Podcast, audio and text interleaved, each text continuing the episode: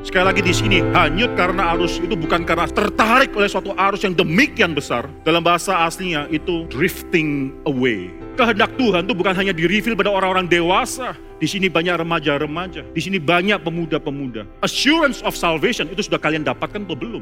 Assurance of salvation adalah suatu basis di mana kita sebagai anak Tuhan mengatakan karena saya adalah anak Tuhan, saya mau tahu isi hati Tuhan. Karena saya adalah anak Tuhan, saya bisa mengetahui isi hati Tuhan. Jangan banggakan kita sudah sering melayani Tuhan. Jangan lupa Paulus pernah katakan pada akhirnya bukan semua orang Israel adalah orang Israel. Itu sangat mengagetkan sekali. Aset terbesar daripada GRI bukan tanah, bukan gedung gereja. Aset terbesar gereja Reform Injili Indonesia adalah firman Tuhan yang Tuhan berikan demikian limpah. Ini banyak daripada kita yang masih belum menghargai hal tersebut. Obatnya daripada semua hal itu adalah pay attention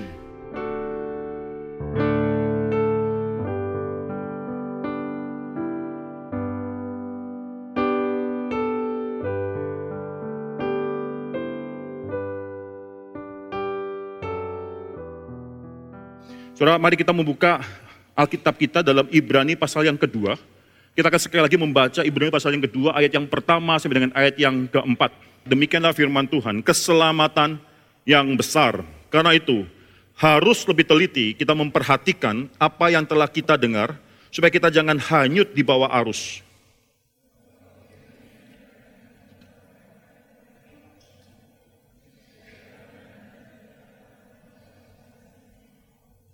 Bagaimanakah kita akan luput jikalau kita menyia-nyiakan keselamatan yang sebesar itu, yang mula-mula diberitakan oleh Tuhan dan oleh mereka yang telah mendengarnya kepada kita dengan cara yang dapat dipercayai, sedangkan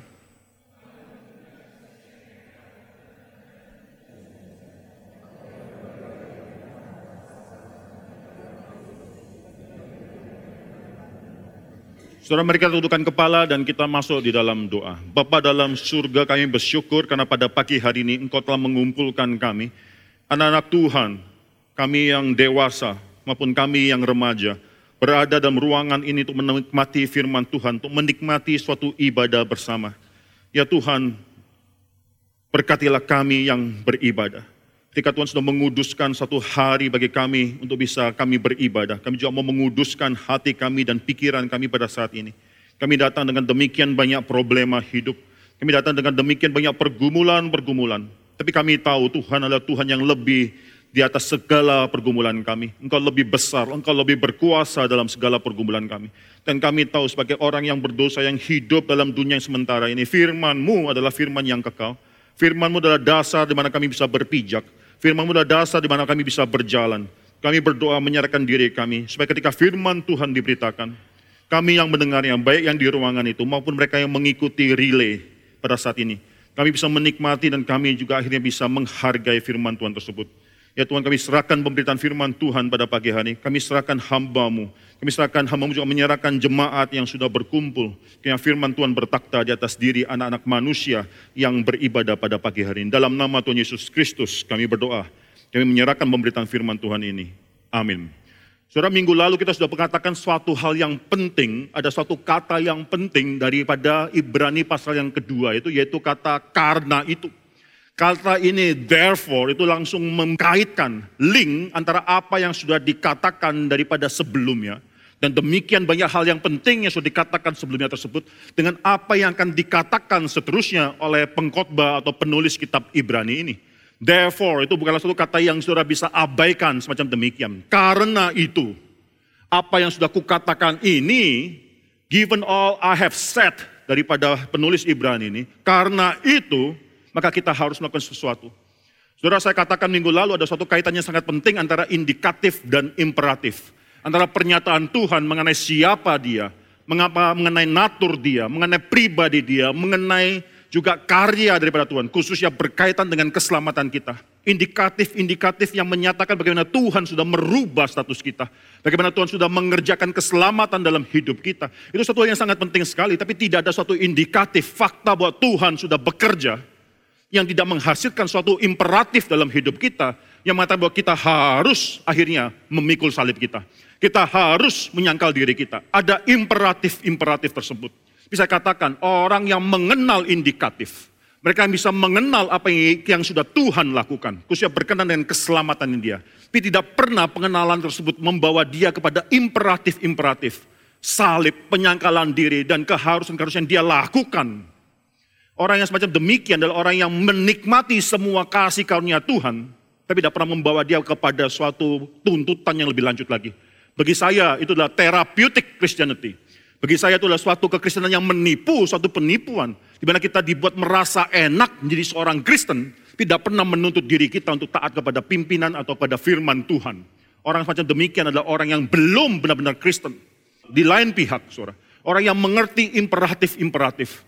Dan sering kali kita melakukan, kita kita mengajar anak-anak kita, kita menekankan imperatif-imperatif. Kamu harus berubah, kamu harus lebih baik, kamu harus melakukan hal tersebut tanpa mengenal atau tanpa mendasarkan imperatif tersebut kepada suatu indikatif.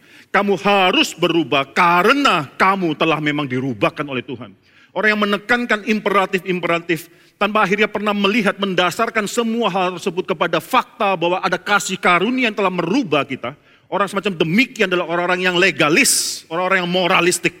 Bagi saya itu juga adalah suatu kekeliruan dalam kekristenan. Itu adalah moralistik Christianity. Maka di sini saudara-saudara bagi saya pengertian antara indikatif dan imperatif tersebut atas apa yang sudah Tuhan kerjakan, siapa dia, natur dia, khususnya apa yang dia kerjakan dalam hidup kita dan tuntutan Tuhan bagi kita. Pengertian kita mengenai indikatif dan imperatif tersebut adalah suatu hal yang sangat menentukan hidup spiritualitas daripada orang Kristen. Jangan terus-menerus kita jadi anak-anak Tuhan yang tidak pernah bisa bertumbuh banyak sekali orang datang dalam gereja, lama hidup dalam gereja, tapi sebenarnya belum bertumbuh. Saudara. Ini suatu bahaya besar dalam kekristenan. Maka saudara saya melihat ke kesehatan atau ya the health of Christians, orang-orang Kristen, kesehatan daripada iman mereka.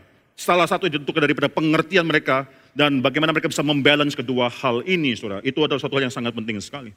Saudara, hari ini kita melihat karena itu sekali lagi perintah yang diberikan oleh penulis Ibrani, kita harus lebih teliti memperhatikan apa yang telah kita dengar. Itu perintah, saudara. Kita harus lebih teliti memperhatikan apa yang telah kita dengar. Konsekuensinya supaya kita jangan hanyut karena arus. Sekali lagi di sini, hanyut karena arus itu bukan karena suatu hanyut karena tertarik oleh suatu arus yang demikian besar. Dalam bahasa aslinya itu hanyut perlahan-lahan drifting away. Hanyut secara perlahan-lahan. Itulah problema besar, tantangan yang besar yang kita hadapi dalam hidup kita. Bukan kita mungkin kalau disuruh menyangkal Tuhan, kita mungkin tidak terpikir akan menyangkal Tuhan. Mungkin tantangan dalam hidup pekerjaan kita bukanlah kita harus berkompromi untuk melakukan dosa ini atau dosa itu. Mungkin bukan tantangan semacam demikian.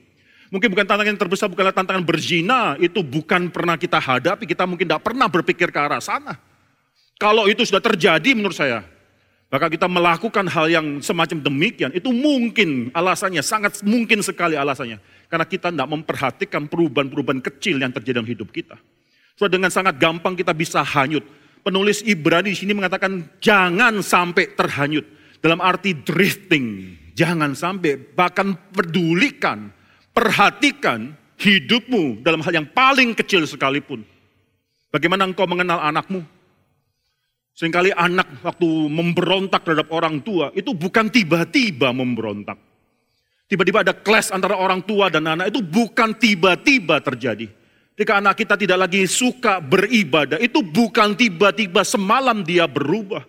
Ketika anak kita tidak lagi menghargai firman Tuhan, tidak lagi menghargai iman daripada orang tua, itu bukan tiba-tiba. Itu karena kita membiarkan perubahan-perubahan kecil terjadi dalam hidup mereka. Saudara berhati-hatilah terhadap satu hal yaitu drifting away semacam demikian. Sekali lagi saudara, tantangan yang terbesar yang kita hadapi itu adalah tantangan bagaimana kita drifting, sedang drifting. Are you drifting? Itu adalah satu hal yang harus kita bisa jawab saudara. Soal kita jangan berpikir drifting itu adalah masalah yang kecil. Drifting pelan-pelan, toh cuma pelan, cuma sedikit berubah. Ditumpuk, ditumpuk terus, itu semakin lama semakin jauh. Bahkan Usah perhatikan, ini penulis Ibrani mengatakan, perhatikan apa yang telah kita dengar supaya kita jangan hanyut perlahan-lahan, drifting away. Lalu ayat ketiga menjadi satu warning yang luar biasa kerasnya diberikan oleh penulis Ibrani. Bagaimana kita akan luput. Ini cuma masalah, bukan cuma masalah drifting away, tapi pada akhirnya bagaimana kita akan luput jikalau kita menyia-nyiakan. Dalam bahasa asli, dalam bahasa Inggrisnya, ignore, menganggap sepi. Menyia-nyiakan keselamatan yang sebesar itu, that great salvation. Saudara, bukan masalah cuma drifting, tapi pada akhirnya kita menyia-nyiakan, kita ignore that great salvation karena kita cuma membiarkan diri kita drifting away. Suatu peringatan yang demikian keras. Dan yang sangat menarik sekali saudara, kita akan membahas suatu hal yang penting di sini. Penulis Ibrani dalam kitab Ibrani akan menuliskan lima warning besar. Lima peringatan besar mengenai orang Kristen, mengenai kita, anak-anak Tuhan, kita yang pernah mendengar firman Tuhan.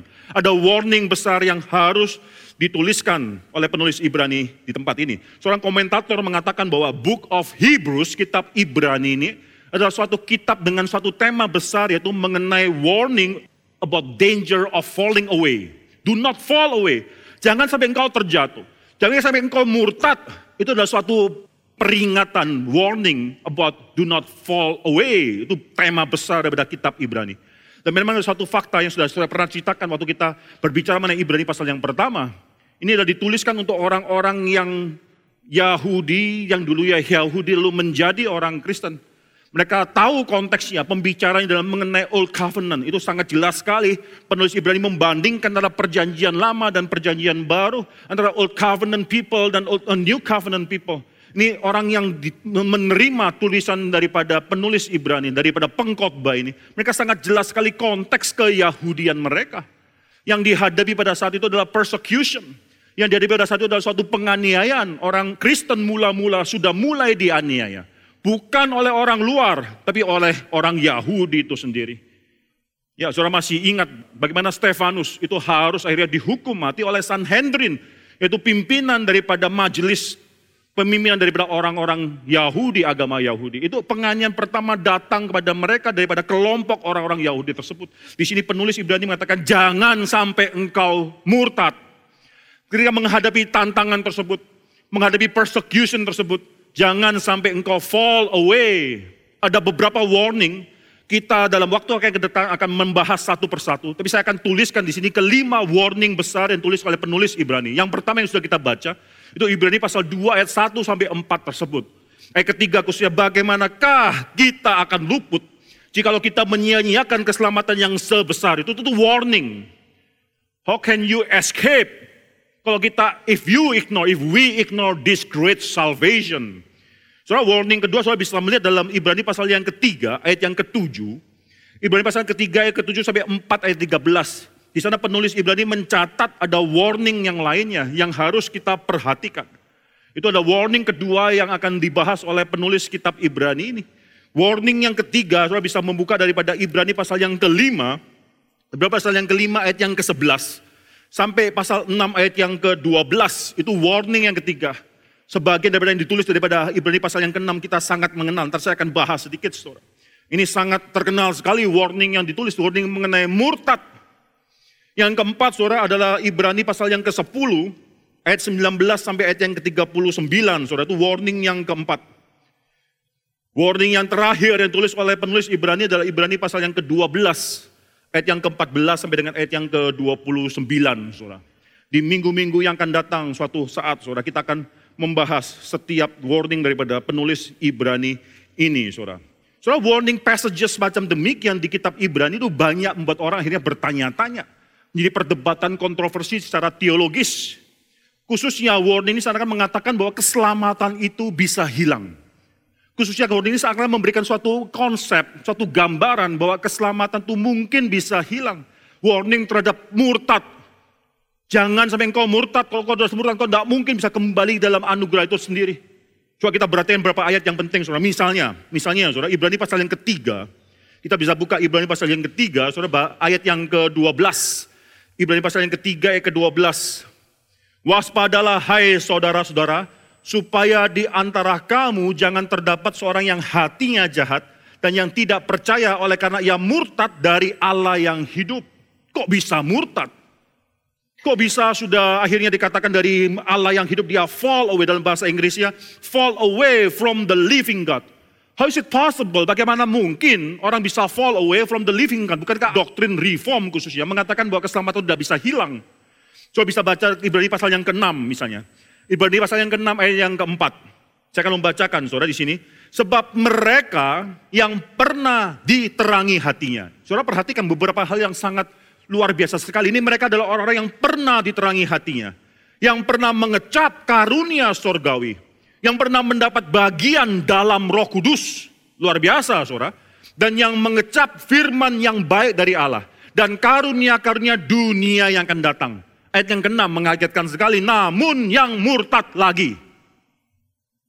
Tidak mungkin dibaharui sekali lagi sedemikian hingga mereka bertobat. Tidak mungkin bisa bertobat lagi kata penulis Ibrani. Sebab mereka menyalibkan lagi anak Allah bagi diri mereka dan menghinanya di muka umum. Jadi demikian keras sekali penulis Ibrani menyatakan bahwa suatu warning pada kita, jangan sampai you fall away. Ini menjadi suatu pertanyaan teologis, mungkinkah orang yang sudah selamat itu akhirnya kehilangan keselamatan tersebut? Mungkinkah orang yang sudah selamat itu akhirnya sudah mendapatkan kasih karunia daripada Tuhan, akhirnya fall away from that grace? Maka di sini saudara Alkitab mengajarkan kita orang reform, kita orang protestan, khususnya orang reform, mengatakan Alkitab mengajarkan bahwa keselamatan itu adalah kekal. Tidak mungkin orang sudah mendapatkan keselamatan lalu kehilangan keselamatan tersebut. Alkitab berkali-kali di dalam keselamatan itu mengajarkan hal ini. Doktrin daripada five point of Calvinism. Saudara tahun ini kita merayakan 400 tahun daripada Canon of Dodds, saudara. Di sana saudara-saudara melihat muncullah pertama kali yaitu daripada doktrin five points of Calvinism itu tulip. Saudara harus mengenal sejarah, saudara harus mengenal apa yang sedang kita lakukan, apa yang kita perjuangkan. Saudara tulip bukan dilukiskan atau dituliskan oleh Calvin itu sendiri. Calvin tidak pernah merencanakan, merumuskan doktrin tulip TUL itu total depravity, unconditional election, limited atonement, irresistible grace dan perseverance of the saints. Saudara perlu ada kelas-kelas macam demikian. Suatu hari saya mengharapkan ada yang namanya bukan cuma children Sunday school, tapi ada yang namanya adult Sunday school. Yaitu kita orang dewasa pun harus dibina secara sistematis mengenai what we believe. Supaya kita bisa mengerti apa yang kita percaya dan kita bisa berakar. Tanpa kita bisa berakar, tidak mungkin kita bisa berbuah. Saudara. Maka di sini saudara, itu bukan Calvin sekali lagi saudara, itu bukan Calvin yang merumuskan tulip ini. Tapi tulip adalah suatu respons terhadap remonstran pada abad yang ke-17 awal 16 akhir. Itu daripada Jacobus Arminus, Arminius, saudara yang adalah murid daripada Theodor Besa, yang adalah murid daripada Calvin. Jadi dia adalah seorang Calvinis. Tapi akhirnya menjadi seorang yang akhirnya merumuskan suatu hal yang bertentangan. Ini pada akhirnya nanti adalah pertanyaan dalam mengenai kasih karunia daripada Tuhan. Saudara di dalam tulip, poin yang ketiga, limited atonement, itu harus kaitannya sangat kuat sekali dengan poin yang kelima itu perseverance of the saints, bagaimana orang kudus akan terus bertahan sampai akhir. Saudara, keselamatan tidak mungkin hilang. Saudara, kemarin saudara, ada orang yang bertanya mengenai Yudas, kaitan Yudas dan Yesus. Itu penyanyi yang sangat klasik sekali. Kalau Yudas tidak menyangkal Yesus, lalu bagaimana Yesus bisa mati dari kayu salib? Saudara, sudah sering didengar, tapi saya mengerti maksud daripada orang yang bertanya tersebut. Itu bukan mencoba untuk mengatakan Yudas itu memiliki sumbangsi dalam keselamatan, tidak. Mungkin saya rasa, saya sense daripada pertanyaan tersebut. Apakah berarti keselamatan itu suatu probability? Apakah berarti keselamatan adalah suatu hal yang hanya bergantung pada respon daripada Yudas? Kalau Yudas tidak menyangkal Yesus, apakah berarti Yesus tidak akan disalibkan? Apakah berarti keselamatan itu adalah suatu probability? Kalau keselamatan adalah suatu probability, adalah suatu hal yang menakutkan sekali. Saudara sekali lagi saya menekankan di atas mimbar ini bahwa Tuhan bukan meresponi sejarah. Tuhan bukan meresponi manusia. Ketika Tuhan Yesus naik di atas kayu salib dan hari ini ketika kita merayakan melalui perjamuan kudus. Kita harus tahu bahwa ketika Yesus naik di atas kayu salib, dia tahu dengan benar siapa yang akan percaya. Ketika dia naik ke atas kayu salib, tidak mungkin dia sama sekali tidak tahu siapa yang akan percaya. Lalu hanya akhirnya mati di atas kayu salib, hoping, mengharapkan ada orang yang percaya. Tidak mungkin, saudara. Saudara, sekali lagi, keselamatan apa pun yang Tuhan lakukan, khususnya juga berkaitan dengan keselamatan, itu bukan berdasarkan respon dia terhadap sejarah. Bukan berdasarkan probability, adalah suatu hal yang certain. The certainty, perseverance of the saints, hanya bisa dikaitkan, hanya bisa terjadi kalau ada konsep L, limited atonement. Limited atonement berarti keselamatan tersebut, atonement, pengampunan dosa tersebut itu terbatas. Hanya untuk sekelompok orang dan orang-orang tersebutlah yang nanti akan persevere, yang akan bertahan terus sampai akhir. Saudara, doktrin ini sangat indah sekali. Jadi sekali lagi saudara saya mau katakan, mau menekankan bahwa keselamatan itu bukanlah suatu hal yang accidents of history, di mana Tuhan meresponi sejarah. Saudara ada beberapa hal yang penting, saudara. Yang pertama, saudara kita melihat, the certainty of salvation. Ini penting sekali, the assurance of salvation. Itu harus kita mengerti. Yang pertama kita bisa melihat ketika Kristus datang, itu pun atas rencana yang sudah sangat tepat sekali oleh Allah Bapa. Kristus datang bukan dalam setiap masa, Kristus bukan datang pada zaman ini, Kristus datang 2000 tahun yang lalu, bukan 2500 tahun yang lalu. Kristus datang pada suatu waktu yang memang sudah genap waktunya, maka Kristus datang. Di sini kita bisa melihat, sejak permulaan keselamatan sampai akhir keselamatan itu semua adalah rencana daripada Tuhan. Sekali lagi, saudara, dasar daripada assurance of keselamatan itu adalah rencana daripada Allah. Bahkan ketika Kristus datang at the right time, coba kita buka Galatia, saudara. Galatia pasal 4 ayat keempat.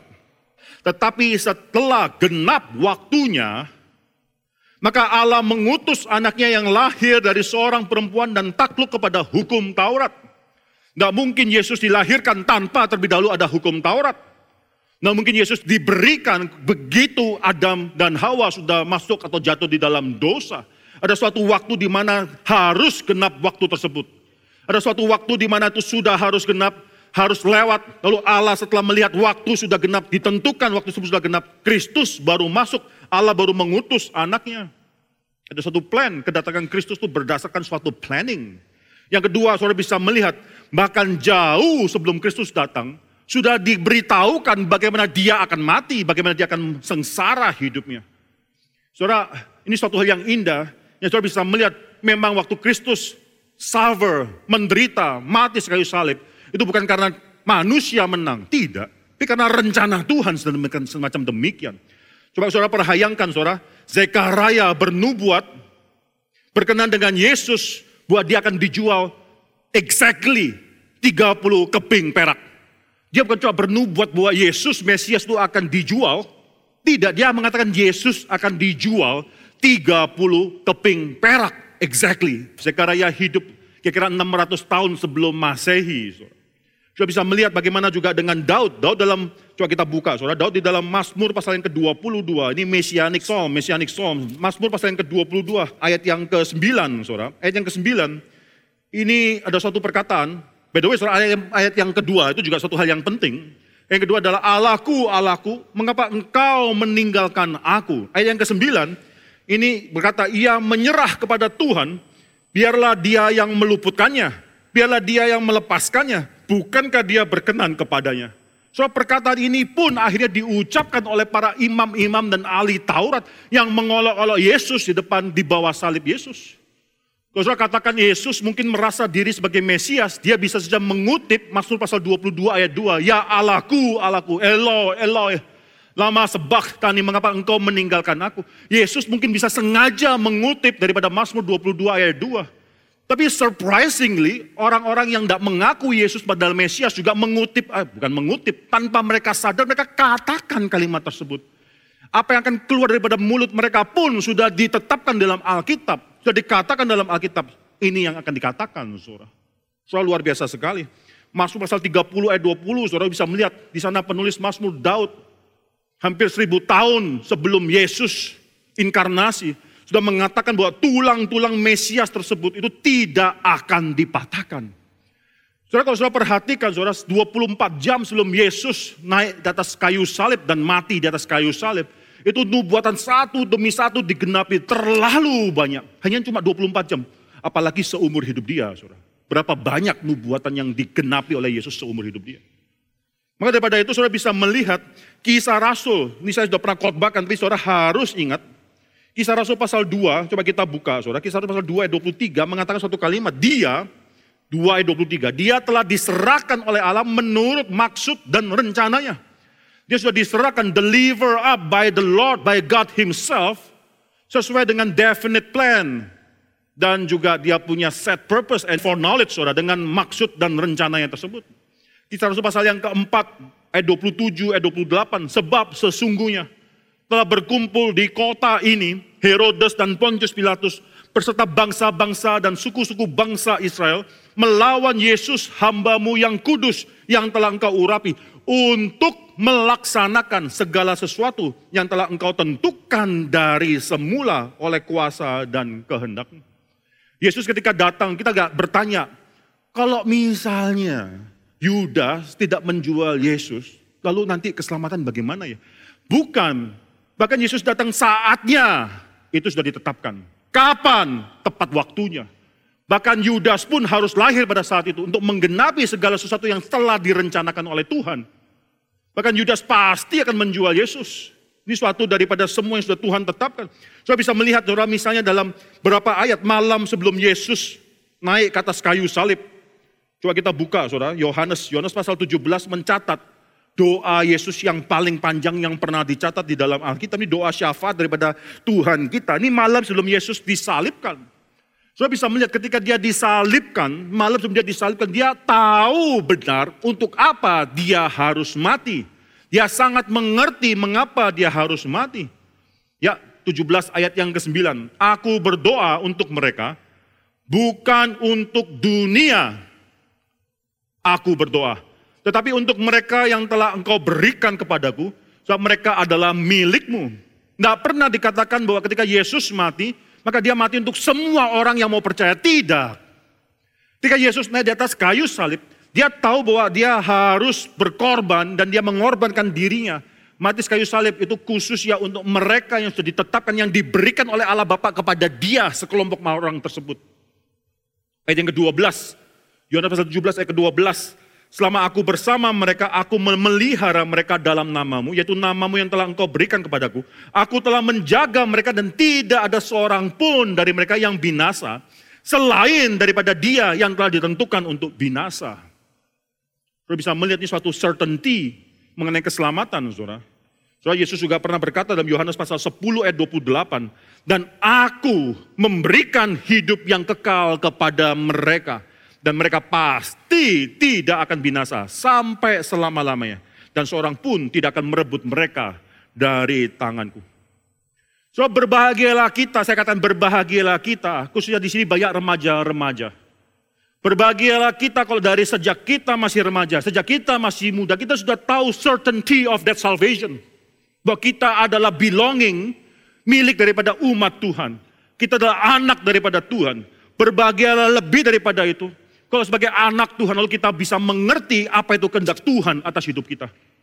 Saudara kehendak Tuhan itu bukan hanya di-reveal pada orang-orang dewasa.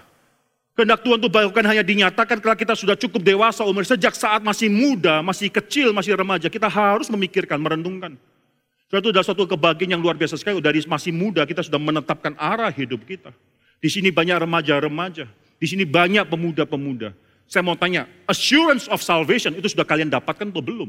Kalau assurance of salvation belum kalian dapatkan, tidak mungkin kalian bisa mendapatkan mengetahui kehendak Tuhan dalam hidupmu. Assurance of salvation adalah suatu basis di mana kita sebagai anak Tuhan mengatakan, karena saya adalah anak Tuhan, saya mau tahu isi hati Tuhan. Karena saya adalah anak Tuhan, saya bisa mengetahui isi hati Tuhan. Kalau saya adalah anak Tuhan, saya bisa dan akan dipakai oleh Tuhan. Saya mau tahu isi hati Tuhan. Saya akan memperjuangkan seumur hidup, memperjuangkan kehendak Tuhan. Saudara bersyukurlah kalau dari sejak muda kita bisa memiliki hal tersebut. So, pendeta Stephen Tong mengatakan waktu dia masih muda, dia pernah percaya Tuhan, dia pernah percaya sebagai anak yang masih muda, tapi waktu dia remaja, mulai influence daripada filsafat-filsafat dunia itu merusak atau masuk dalam pikirannya dia, sehingga dia menolak Tuhan. Dia dipengaruhi oleh materialisme, dia dipengaruhi oleh darwinisme, dipengaruhi oleh demikian banyak-banyak hal-hal yang lainnya. Saudara. Pada umur 17, tapi dia bertobat anak yang muda ini bertobat umur 17, seumur hidup tahu panggilan Tuhan. Setelah dia bertobat seumur hidup tahu panggilan Tuhan. Sebagai anak Tuhan dia tahu, mengenal apa panggilan Tuhan. Dan oleh karena itu tidak pernah waver dalam hidup dia. So jangan pikir bahwa anak muda tidak bisa. Remaja di sini harus pikir, kapan saatnya saya harus mengetahui kehendak Tuhan? Saat ini. Bahkan mungkin sudah telat. Kita harus terus mengerti, memperjuangkan kehendak Tuhan tersebut.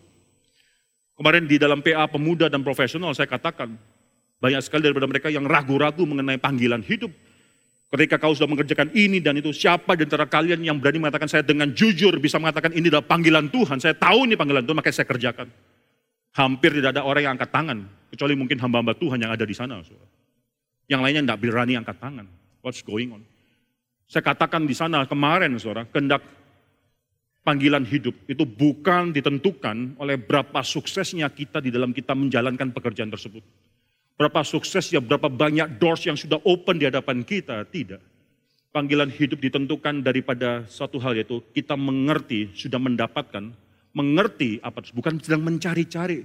Lalu kalau tandanya ini panggilan hidup adalah karena kita diberkati dalam melakukan usaha ini, usaha itu, pekerjaan ini. Bukan. Bukan itu. Saudara, mengapa? Kadang-kadang orang punya konsep.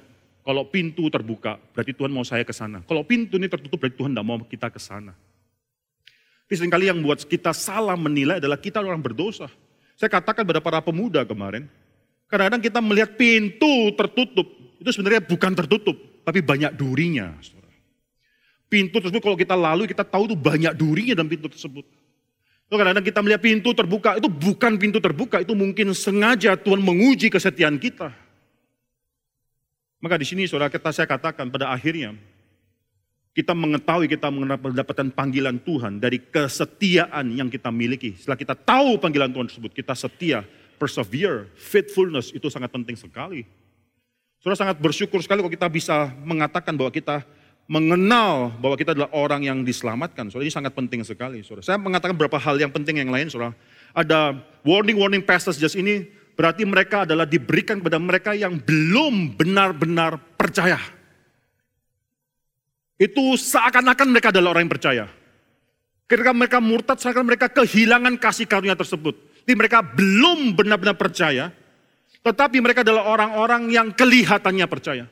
Mereka bahkan adalah orang yang mungkin kita kenal, yang mungkin beribadah bersama, yang bisa mendengarkan firman Tuhan, yang bahkan hatinya digerakkan oleh Tuhan, yang bisa mendapatkan karunia-karunia daripada ah, hal-hal pelayanan yang bisa mereka nikmati. Tapi mereka bukan orang yang percaya, tidak pernah dipersatukan dengan Kristus.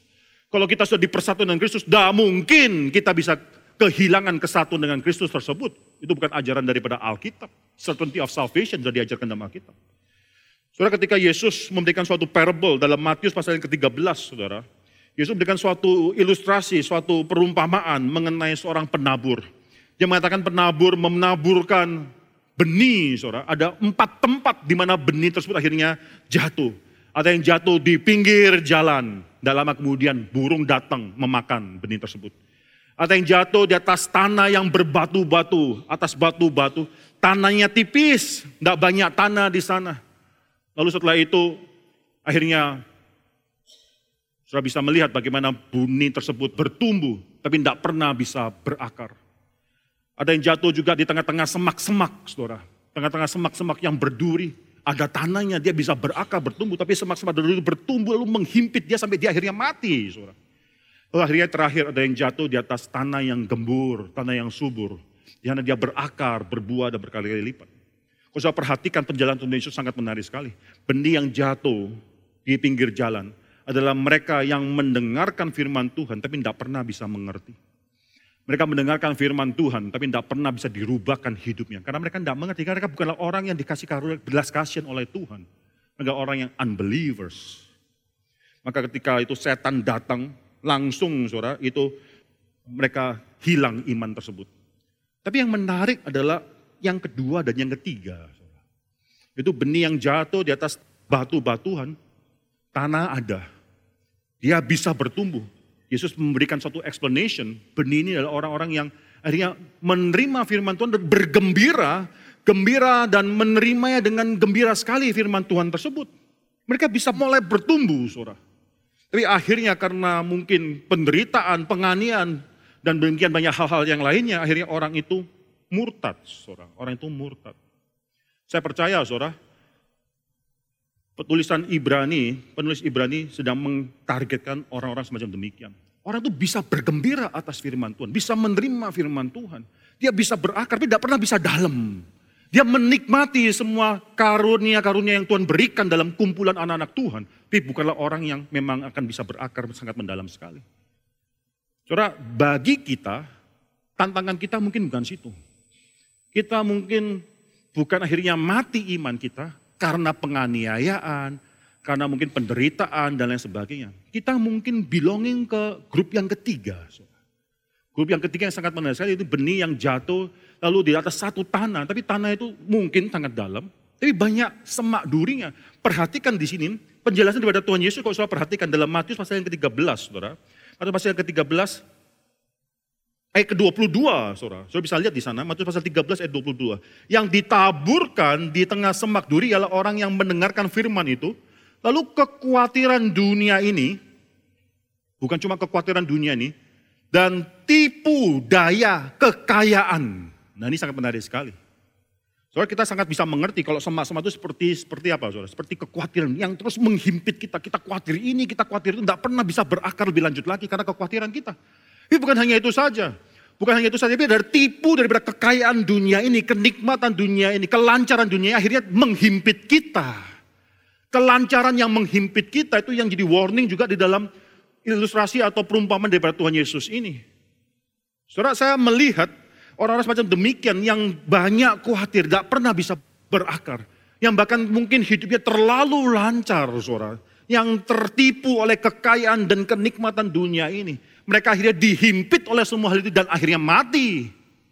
Pernah bertumbuh, pernah mungkin berakar, tapi tidak bisa selama-lamanya, saudara sementara saja. Seakan-akan ada iman yang sementara, temporary faith diberikan pada mereka. Mereka bisa bertumbuh sementara. Memang khususnya diberikan supaya mereka bertumbuh hanya sementara. Hanya akhirnya benih yang keempat, yang tinggal atau jatuh dalam tanah yang gembur. Mereka yang mendengar, yang mengerti, dan akhirnya berbuah satu kali lipat, 60 kali lipat, 30 kali lipat. Saudara jangan lupa, saudara, ketika orang Israel keluar daripada tanah Mesir tersebut, itu ada orang-orang bangsa-bangsa lain yang ikut bersama-sama dengan mereka. Ketika orang Israel keluar dari tanah Mesir, itu ada orang-orang yang mungkin tidak pernah benar-benar adalah umat Tuhan. Dan mereka melihat segala sesuatu yang dilakukan oleh Tuhan. Mereka bahkan adalah bagian daripada umat Israel yang menerima segala sesuatu penyertaan Tuhan bagi mereka. Mereka di sana melihat bagaimana tiang api dan tiang awan berjalan di depan mereka. Mereka bisa menyeberangi Laut Kolsom. Mereka bisa menyeberangi Laut Kolsom bersama dengan umat Israel. Tapi belum tentu kalau mereka tidak pernah memiliki iman. Mereka hanya ikut merasakan, tapi bukan bagian daripada umat Tuhan tersebut. Jangan katakan mereka. Saudara mengerti sendiri di dalam bangsa Israel ketika mereka keluar dari tanah Mesir, banyak daripada mereka yang akhirnya tidak pernah bisa masuk dalam tanah perjanjian. Mereka memberontak terhadap Tuhan. Mereka akhirnya dibasmi satu persatu harus mati di dalam wilderness. Maka ada yang akhirnya harus benar-benar mati pada saat itu juga, bukan overtime, bukan mati tua, dihukum mati karena perlawanan mereka terhadap Tuhan. Orang-orang ini adalah orang yang pernah melihat kasih karunia Tuhan yang membebaskan mereka daripada tanah Mesir. Mereka pernah melihat sepuluh tulah daripada Tuhan. Mereka melihat penyertaan Tuhan. Mereka melihat demikian banyak mujizat demi mujizat, tetapi bukan orang yang diselamatkan. Mungkin tidak dalam gereja, mungkin dalam gereja GRI Karawaci ada orang-orang semacam demikian juga. Yang juga sama-sama ibadah. Yang juga sama-sama bersama-sama. Yang juga akhirnya pernah mendengarkan firman Tuhan. Bahkan warning daripada Ibrani. Coba kita buka Ibrani lagi saudara. Warning daripada kitab Ibrani pasal yang ke-6 tersebut itu demikian mengagetkan sekali. Kok mungkin ada orang-orang semacam demikian? Bagaimana mungkin ada orang-orang yang pernah mengecap semua karunia-karunia daripada Tuhan, akhirnya tetap murtad. Ya, Ibrani pasal 6 ayat yang keempat, sebab mereka yang pernah diterangi hatinya. Yang pernah mengecap karunia surgawi. Yang pernah mendapat bagian dalam roh kudus. Yang pernah mengecap firman yang baik daripada Allah. Dan karunia-karunia dunia yang akan datang. Tapi mereka murtad. Mungkin tidak. Sangat mungkin karena memang mereka bukanlah orang yang benar-benar disatukan dengan Tuhan. Nah, warning yang demikian real, dan mungkin yang demikian real. Mereka adalah orang yang cuma menikmati, merayakan keagamaannya secara lahiriah saja. Jangan banggakan kelahirian daripada ibadah kita. Jangan banggakan kita sudah sering melayani Tuhan. Jangan banggakan semua hal tersebut. Jangan lupa Paulus pernah katakan dalam Roma pasal 9 ayat 6. Pada akhirnya bukan semua orang Israel adalah orang Israel. Itu sangat mengagetkan sekali. Orang Israel kan adalah orang yang identitas, disunat umat Tuhan, mereka yang mendengarkan firman Tuhan, yang mereka melakukan ritual, mereka yang mungkin akhirnya turut bersama-sama dengan orang Israel lainnya mempersembahkan korban, mendapatkan pengampunan dosa dan sebagainya. Bukan semua orang Israel adalah orang Israel, Paulus katakan. Lalu lalu diteruskan pasal 9 ayat 7. Tidak semua keturunan Abraham adalah anak Abraham. Itu mengagetkan sekali. Dalam Roma pasal 11, Paulus bicara mengenai remnan, sisa-sisa dari orang Israel tersebut. Soalnya saya khawatir di gereja ini juga demikian. Saya khawatir bahkan kita harus khawatir di keluarga kita. Bagaimana kita bisa melihat mendapatkan bukti keselamatan pada anak-anak kita. Bagaimana kita bisa menyaksikan mereka bertumbuh dalam Kristus. Bagaimana kita bisa meyakinkan mereka bahwa mereka dalam kasih karunia Tuhan.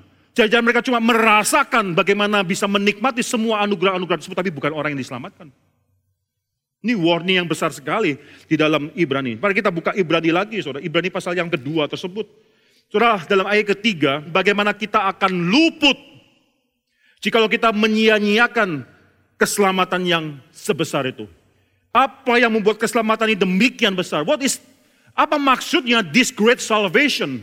Apa maksudnya keselamatan yang besar ini, saudara? Maka di sini tidak bisa tidak dikaitkan dengan apa yang sudah dikatakan dalam Ibrani pasal yang pertama. Sekali lagi kaitan antara Ibrani pasal yang pertama dan Ibrani pasal yang kedua demikian ketat, demikian erat, saudara. Ini keselamatan yang besar karena Allah sekarang berbicara melalui anaknya, bukan lagi melalui nabi-nabinya. Pada zaman akhirnya Allah sudah berbicara melalui anaknya. Bahkan mereka sudah melihat bagaimana anaknya bukan hanya berbicara, tapi melalui karyanya berbicara pada kita semua. Melalui pengorbanannya bagi kita semua. Ini adalah suatu finalitas pada keselamatan daripada Tuhan. Kalau orang Yahudi dahulu bisa diselamatkan melalui pelayanan daripada pemberitaan nabi-nabi Tuhan. Bahkan dikatakan dalam ayat yang kedua, sebab kalau firman yang dikatakan dengan perantaran malaikat-malaikat itu tradisi. Sejak kapan firman dikatakan dalam perantara malaikat-malaikat? Saya pernah khotbahkan ini untuk kita bahas Ibrani pasal yang pertama. Tradisi mengatakan, khususnya daripada ulangan saudara, di mana ketika loh 10 hukum Taurat itu diberikan, itu diberikan dengan dihadiri, disaksikan oleh para malaikat-malaikat. Saudara, di sini dikatakan kalau itu pun bisa membuat manusia diselamatkan. Allah menyatakan keselamatan melalui nabi-nabinya, melalui perantaran malaikat-malaikat. Apalagi sekarang Allah sudah menyatakan rencana keselamatannya melalui anaknya. This is the great salvation yang melebihi semua sebelumnya. Dan saudara bisa melihat, apalagi kalau saudara lihat ayat yang kedua. Saudara. Firman yang dikatakan dengan perantaran malaikat-malaikat tetap berlaku. Semua yang sudah Tuhan katakan, itu bukan berarti sekarang sudah usang, tidak ada artinya. Karena Kristus sudah datang. Tidak, Kristus tidak membatalkan satu titik pun daripada hukum Taurat tapi Kristus menggenapkan semua hukum Taurat. Kita menjadi orang Kristen, ini penting sekali. Kita sudah menerima Kristus, ada yang mengatakan, kita bisa melakukan apa saja. Saudara bertemu dengan seorang di di hotel waktu kita di Tobasa. Ibu-ibu yang tertarik dengan, ini, ini ada apa? Ini orang keluar masuk dan sebagainya. Lalu dia panggil, eh sini, sini. Siapa kalian? Kalau saya kata saya dari STEMI dan sebagainya. Eh, lalu dia katakan, saya juga orang Kristen. Tapi saya lihat rokoknya banyak banget, saudara. Banyak. Suara yang jadi orang Kristen bergumul dengan rokok, suara harus pikirkan. Saya katakan kalau makan rokok udah pasti masuk neraka, enggak saudara. Tapi ada keterikatan terhadap sesuatu, bagi saya itu adalah dosa. Kita bukan cuma rokok aja, kita terikat dengan main game di HP. Saya perlu pakai kacamata yang lebih jelas. Saudara. Di sini kalau saya temukan ada orang yang beribadah lalu main game, pegang HP lama-lama, bukan karena mencatat. Itu perlu ada orang yang menegur. Ini adalah ibadah, ibadah yang penting. Orang, orang itu akhirnya merokok, lalu saya katakan, dia katakan, saya adalah orang Kristen. Saya, saya sengaja tantang sama dia. Benar nih gitu ya, itu kenapa kok masih dalam hal kini masih tidak bisa membebaskan diri daripada ikatan rokok, saya katakan. Loh kita mah sudah bebas jadi orang Kristen, mau rokok juga itu kebebasan dan sebagainya. Saya katakan itu suatu hal yang salah sekali. Saudara, ini konsep yang salah. Kalau sudah orang Kristen lalu bebas daripada semua hukum Taurat dan sebagainya. Tidak. Hukum Taurat itu masih berlaku, tapi kita bukan diselamatkan lagi oleh hukum Taurat, tapi karena kasih karunia Tuhan melalui Kristus. Itu bukan berarti hukum Taurat sudah nggak ada artinya. Oleh karena itu kita masih ada perjanjian lama dalam Alkitab kita, kita bukan hanya memegang perjanjian baru. Maka di sini saya katakan pada orang tersebut, engkau harus bisa bebas daripada sesuatu yang mengikat. Yaitu bukti bahwa kita adalah bebas sebagai orang Kristen, bebas daripada keterikatan. Bukan bebas melakukan segala sesuatu, tapi bebas daripada keterikatan. Daerah kita, saudara, ada satu orang yang saya kenal, yang dulunya pemabuk berat. perokok berat. Itu ngerokok udah kayak mungkin kayak kereta api. Saudara. Satu hari bisa berapa pak saya tidak tahu. Saudara. Tapi pada hari dia mau dibaptiskan, dia ambil keputusan untuk berhenti merokok. Berhenti minum, langsung berubah pada hari tersebut. Bisa, bisa. Tidak perlu harus perlahan-lahan. Nggak harus, oh nggak apa-apa lah. Saya, saya, saya berdosa, terus berdosa perlahan-lahan. Lalu orang kalau terus sudah ketagihan dengan perjinahan. Ya enggak apa-apa perlahan. Kalau satu, biasanya tiap hari satu, ya kira dua, dua hari sekali lah berzina lah. Jadi orang, enggak bisa. Dosa kalau ada dosa, itu adalah suatu hal yang harus diberhentikan. Dan saya percaya, saudara, ada kuasa semacam demikian yang bisa membebaskan orang-orang tersebut daripada suatu yang sangat mengikat. Saya katakan kalau bisa mungkin saya mau ketemukan orang tersebut dengan ibu-ibu sekalian. Cuma saya nggak ada kesempatan tersebut. Saudara. So di sini saudara hukum Taurat itu adalah suatu hal yang masih bisa ada artinya, sangat berarti dan memang harus ada berarti dalam hidup kita.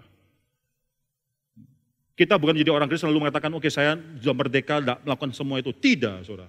Maka di sini saudara dikatakan di sini sebab kalau firman yang dikatakan yang diberikan, deliver, declare, dikatakan dengan perantara malaikat tetap berlaku. Kalau itu pun tetap berlaku sampai sekarang, Bahkan kalau setiap pelanggaran dan ketidaktaatan mendapatkan balasan yang setimpal, apalagi keselamatan yang besar ini. Apalagi yang ini, kalau itu pun, kalau kita melanggar, itu mendapatkan balasan yang setimpal. Dan saudara menarik sekali ketika penulis Ibrani membandingkan ayat kedua dan ayat ketiga. Bagaimanakah kita akan luput jikalau kita bukan melanggar, tapi menyia-nyiakan, cuma ignore dalam bahasa Inggrisnya. Kalau tadi engkau dihukum karena melanggar, tapi di sini mengenai keselamatan yang besar itu, engkau ignore saja. Engkau anggap sepi saja berita keselamatan itu. Tidak perlu melanggar, engkau anggap cuma sepi, tidak mengindahkannya. Tidak memperhatikannya. Engkau bagaimana bisa luput atas penghakiman yang besar tersebut. Itu maksudnya. So, maka di sini sudah bisa melihat supermasi daripada Kristus dalam pasal yang pertama dibandingkan dengan nabi-nabi dan malaikat-malaikat. Sekarang dibandingkan dengan keselamatan melalui Kristus, dibandingkan keselamatan melalui berita nabi-nabi dan malaikat-malaikat tersebut. Itu far more excellent. Di sini kalau dulu melanggar diberikan penghukuman, di sini ignore doang. Menyia-nyiakan saja, menganggap sepi saja. Itu langsung tidak mungkin bisa luput, saudara. Karena memang keselamatan ada dalam berita mengenai Kristus. Saudara banyak hal yang bisa kita pelajari di sini, saudara. Saya akan lanjutkan dalam minggu-minggu berikutnya. Itu kalau saudara perhatikan, ada hal yang penting, saudara di sini. Obatnya daripada semua hal itu adalah pay attention. Perhatikan dengan lebih, more careful. Itu apa yang sudah engkau dengar. Setiap kesempatan ketika mendengarkan firman Tuhan, kesempatan kita memperhatikan firman Tuhan tersebut.